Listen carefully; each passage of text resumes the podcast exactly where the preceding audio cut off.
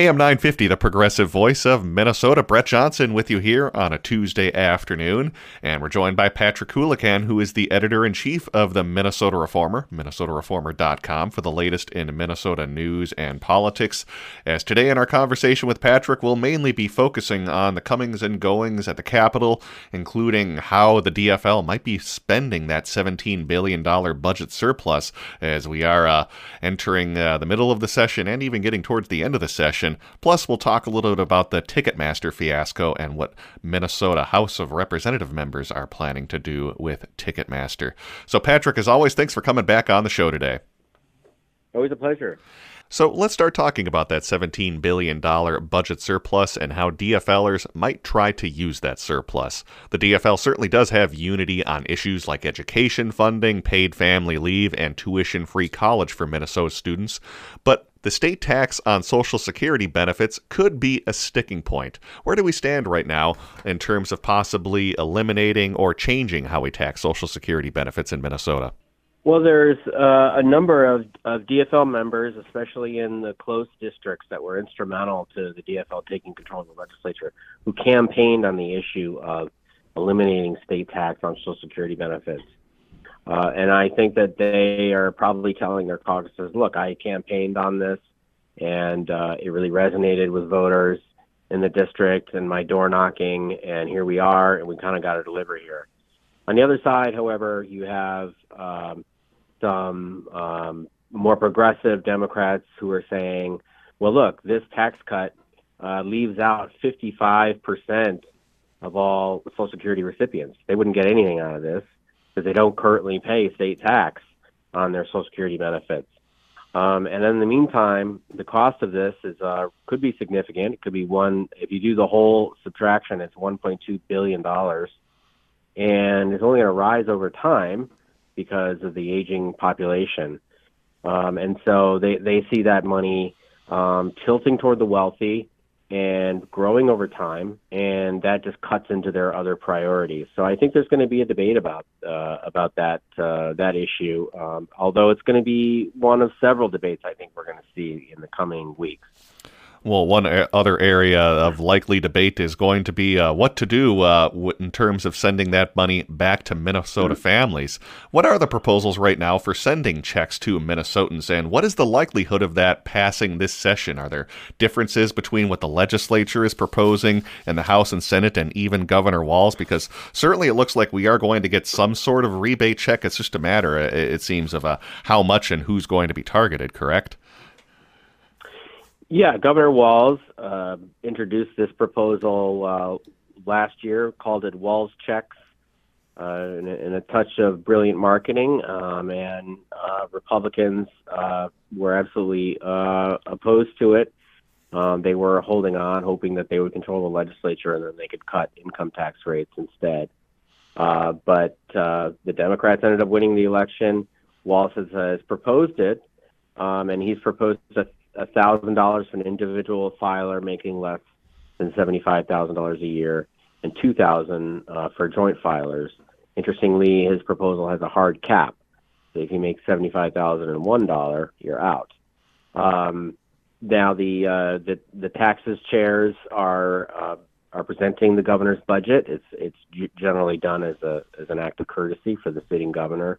Uh, that's happening today and tomorrow as far as the consensus in the legislature, um, you know, I'm not sure that there's uh, huge excitement in, in the DFL caucuses uh, for this kind of um, plan. Um, I think that they think there might be better uses for it.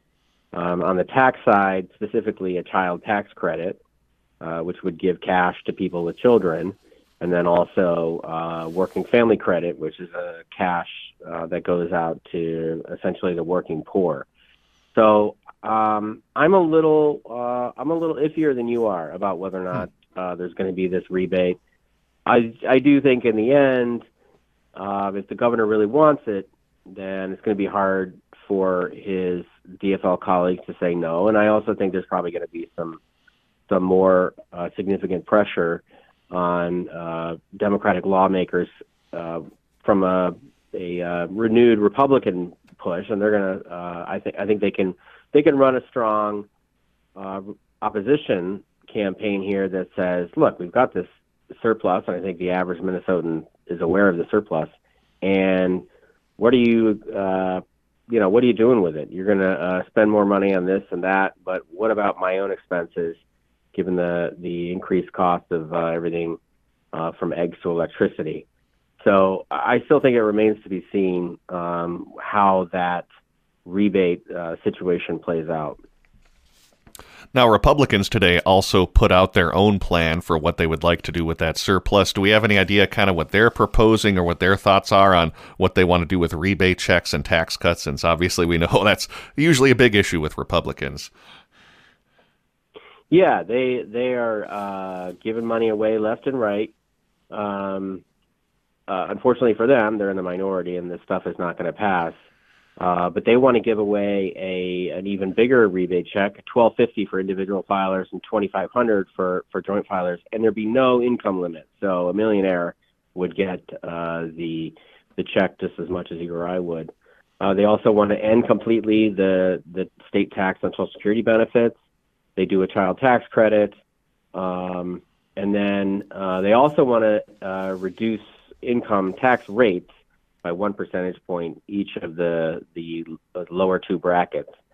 Um, of course, that again, rich people would also benefit from that. So, you know, you're going to hear Democrats say that a this is tilted toward the wealthy, um, and b uh, you're going to be putting us in a precarious fiscal situation, and if there's a recession, a really serious one, uh, then we're going to be forced to either raise taxes or make cuts uh, to important programs like education and health and human services.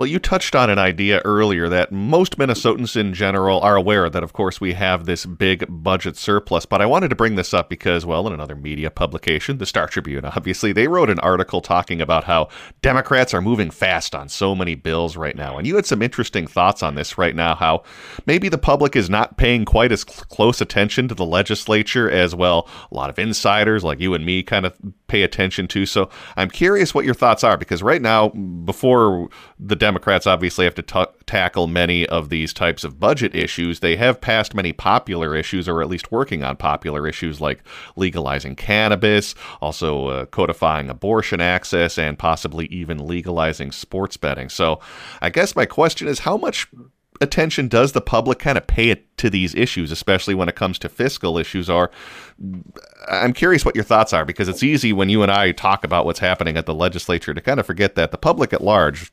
really isn't paying that close attention to what's happening. Yeah, generally speaking, um, and this is a, frustration for me uh, as someone who, who covered the legislature, and I, I thought that there was a lot of interesting stuff happening, a lot of a lot of policy that affected uh, millions of Minnesotans, and I thought we did a decent job covering it, and yet no, nobody paid, nobody seemed to care that much. And uh, you know, you you ask the average person, they don't necessarily know who their legislator is. And I, I, I kind of get all that. It's, it's because people are busy.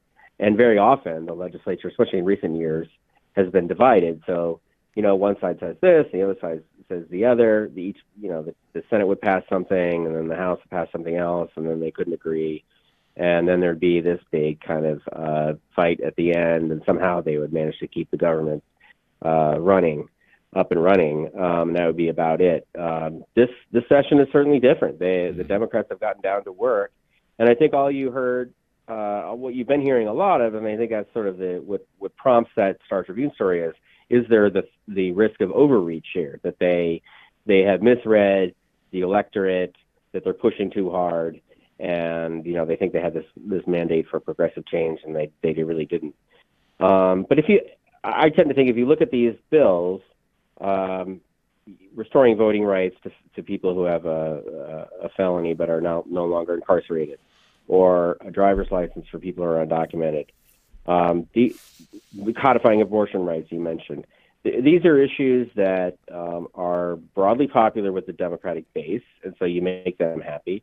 There are no real uh, strong interest groups um, who you're really uh, you're, you're not taking anything from anyone. Mm. Um, you know, we already have abortion rights. So sure, we're putting in a law, and you're going to anger the the, the anti-abortion folks, but you, they were never on your side anyway. Um, so I think these bills, you know, yeah, they're they're moving quickly, they're passing them. I don't really see any political downside. Um, I do think that there's there's higher stakes when it comes to the fiscal issues um, because it just affects more people. It's, it's how much money I have in my pocket, how much do I pay in taxes, um, are they giving me any help on college tuition, child care, health care? Um, and so I think that's where they're they're gonna. I'm sure they're gonna be cognizant of the fact that, that we really need to give some uh, tangible benefits to people, whether it's a rebate, child tax credit, um, or it's free tuition or uh, free child care. Those tangible benefits, people need to see that, uh, and, and I think you know if, if they do, uh, then I think that they can come out of this um, pretty pretty pleased uh, w- with how the session went. And final topic to talk to you about, and this is one that I think a lot of people on both sides of the aisle can agree on that something needs to be done about Ticketmaster, and Live Nation. I want to talk a little bit about an article that Grace Deng was working on titled After Taylor Swift Ticketmaster Fiasco, Minnesota House Looks to Require Ticket Price Transparency. And a lot of this has to do with what's cleverly titled House File 1989. So I'm curious, what exactly is in this recently advanced bill? At least it was advanced through a Minnesota House committee how does it aim to address some of the issues we've been seeing with Ticketmaster's ticket selling practices, this bill in the House? So the it's it's mostly a transparency bill, so it would kind of tell you what you're paying up front for fees and charges, and then it would also uh, prevent what they're calling uh, double dipping, or that's when fees are charged every time a ticket is sold and then resold by the same company. So Ticketmaster charges the fees once they can't they can't charge those fees again when the ticket is resold.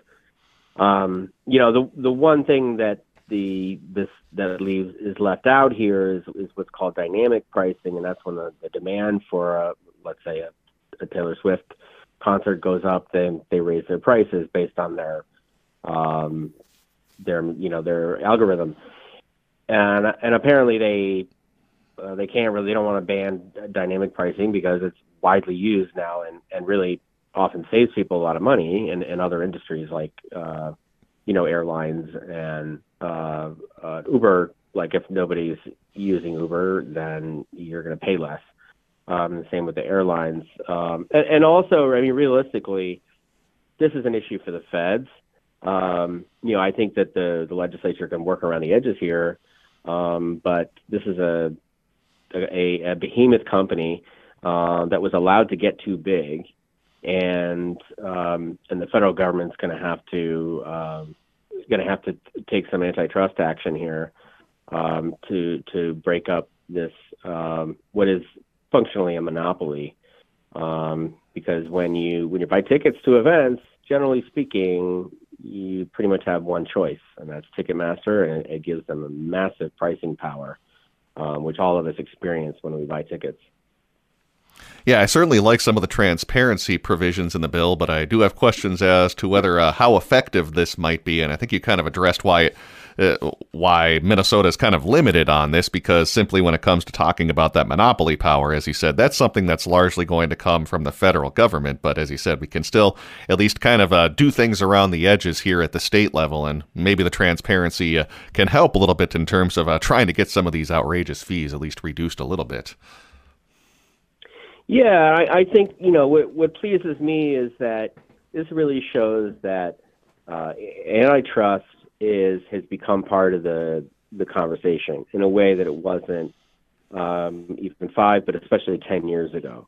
And I think there's just a, a, a better understanding by the public um, and uh, legislators, and not just Democratic legislators. Um, there's an interest in this on on agriculture and amongst Republicans, and and certainly big tech. They they have uh, come out against that. Uh, there's there's just an understanding that bigger is not necessarily better, and that these companies, when they become too powerful, it can be bad uh, for consumers, for workers, and for communities. So I, I think that uh, I, I take this as a good sign um, that we're we're moving on antitrust issues. Yeah, absolutely agree. Glad that's seeing uh, that's coming a little bit more to the forefront, not just on the Ticketmaster industry, but lots of others as well. We have been speaking with Patrick Coolican. He is the editor in chief of the Minnesota Reformer. Make sure you check out their great reporting with the latest in Minnesota news and politics over at minnesotareformer.com. Patrick, thanks again for the time today for coming on. Always pleasure. And let's take a break and send things back over to Matt McNeil on AM 950.